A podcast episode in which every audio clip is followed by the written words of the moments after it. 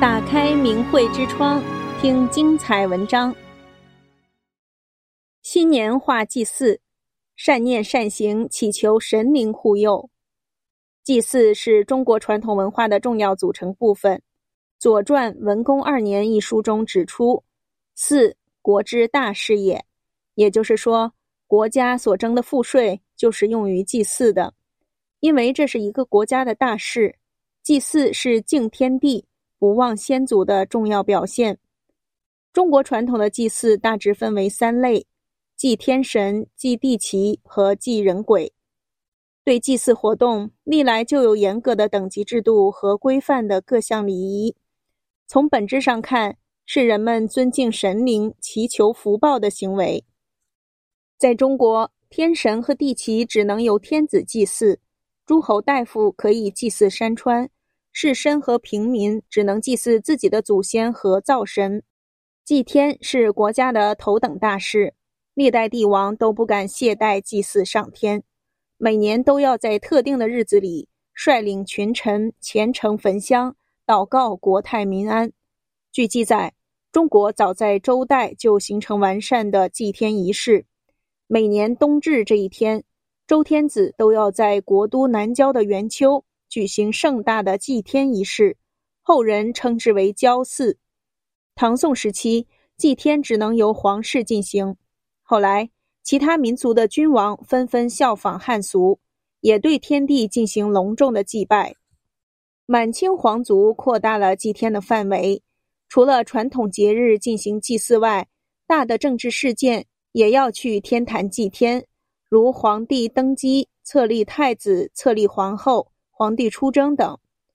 祭天仪式里最隆重的莫过于封禅。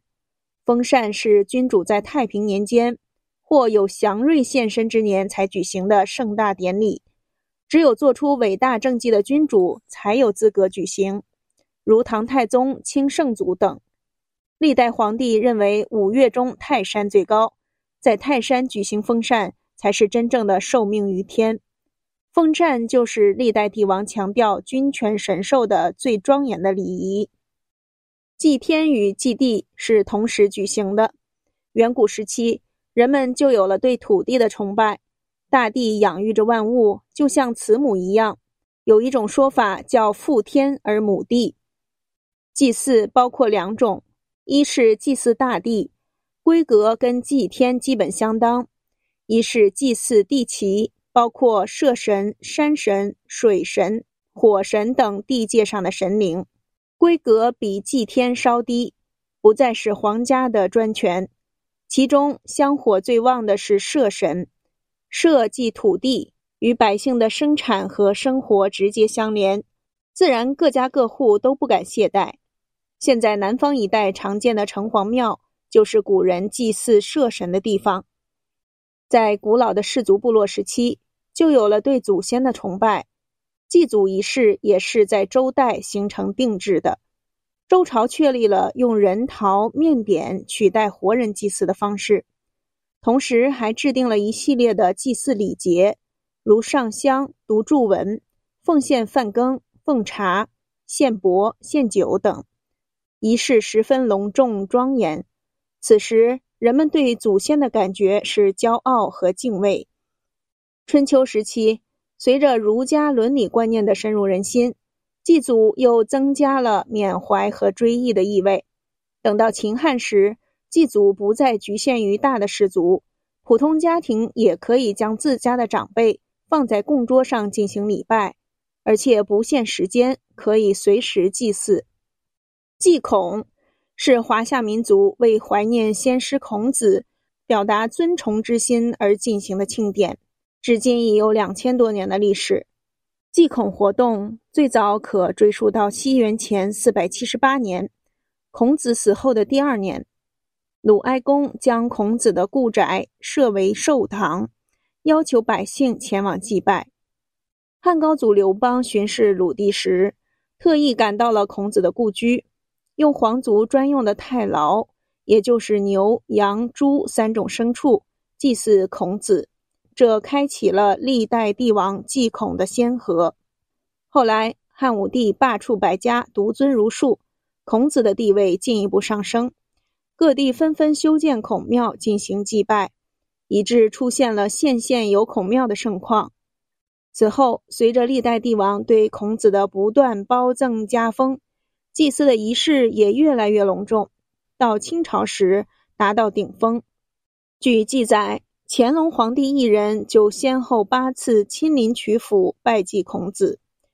另外，韩国和日本也十分崇敬孔子，同样修建了孔庙，在每年的固定日子进行盛大的祭祀礼拜仪式。中国古代的祭祀十分讲究礼仪，有完整细致的流程。在古代，最早的祭祀场所就是一块平整的土地，称之为缮。《礼器·礼器》一书曾记载。最早先祖们向神灵表达敬意时，不会设坛，只是扫出一块平整干净的土地即可。封土设坛是后来才形成的礼节。根据神灵的不同，坛的规格和样式也不同。如祭天时，依照天的形状修成圆形，称为圆丘；祭地时，坛修成方状，称为方丘；祭月时，就在地上挖一个平坑，称之为坎。后来在坛的基础之上建起房屋，称之为宫庙。宫庙最初只是为了祭祀祖先而建造的，后来很多神灵也有了庙，如土地庙、龙王庙、城隍庙等。一场大的祭祀活动常有几千人参加，包括主祭、祭司、观礼者、乐舞表演者和服务人员等，其中。主祭作为与神沟通、向神灵祷告的人，必须在祭祀日的前几天就开始斋戒。祭祀当天还要沐浴更衣。祭司负责主持整个祭祀仪式，同时一面代表人向神献祭，一面代表神向人传谕。等这一切工作准备就绪后，祭祀仪式就正式开始了。以清朝祭祀地坛为例。整个仪式共分为九个仪程，即迎神、奠玉帛、进祖、出献、压献、中献、洒赞、送神、望义等。每进行一项仪程，要奏不同的乐章，还要跳八佾舞，就是由六十四个人组成的古代天子专用的舞蹈。祭祀进行时，会场要保持庄严肃穆。祭祀结束后，大臣们就可以前往有关衙门领取食肉，称为班坐。祭孔大典与皇室祭天有所不同，所以整个仪式充满了浓郁的人文气息。祭孔大典主要包括乐、歌、舞、礼四种形式，其中礼是核心，务求必封、必结、必成、必敬。大典的最重要仪程是三献礼，即出献。压献和中献，出献是呈上帛和爵，在正献官将其供奉到香案后，主祭人便朗声宣读祭文，而后全体参祭人员对孔子塑像五鞠躬，齐诵孔子赞。压献和中献都是献香和酒，程序和出献基本一致。祭孔大典的音乐和歌舞都非常有特点。用艺术的方式阐释了孔子“仁者爱人，以礼立人”的思想，感染力极强。古代将用于祭祀的动物叫做牺牲，指马、牛、羊、鸡、犬、猪等牲畜，又称为六畜。其中，供桌上的常客是牛、羊、猪，算作主菜；其他只能称为野味。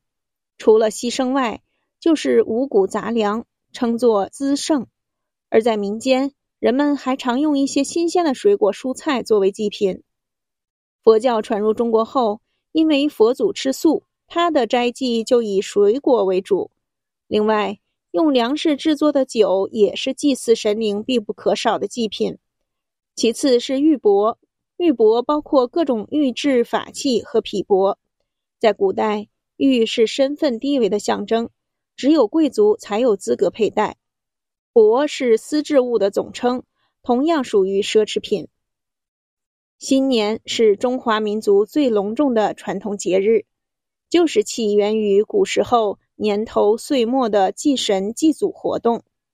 华夏礼仪极重祭祀，传统祭祀文化重视祭祀的教化功能，视其为人伦教化的根本办法。说祭祀是教之本，教之治也。可见社会教化随着祭祀礼仪的完成而完成。这也成为中华文明在民间的主要传承形式之一，不仅在于其对经典文明的代代传承，更在于其能够渗透到民间生活的方方面面，引导人们修身正心，走出迷茫困顿。华夏祭礼的要义在于诚与敬，关键是祭拜的人是否在内心真正具有诚意和敬意。行事之时要严肃、隆重、恭敬、诚挚。总之，祭祀对人类来说是相信神的存在，是对神的信仰和真诚的崇拜。也正因为人类有了这些善念和善行，神才降慈悲给我们，我们才有安定的休养生息的环境。否则，人类就会走向反面。种种让人不寒而栗的灾难就会接踵而至。看看与天斗、与地斗、与人斗的中共专制之下的中国大陆，再和尊重信仰的世界各国比较一下，您一定就会有一个正确的认知了。订阅明慧之窗，为心灵充实光明与智慧。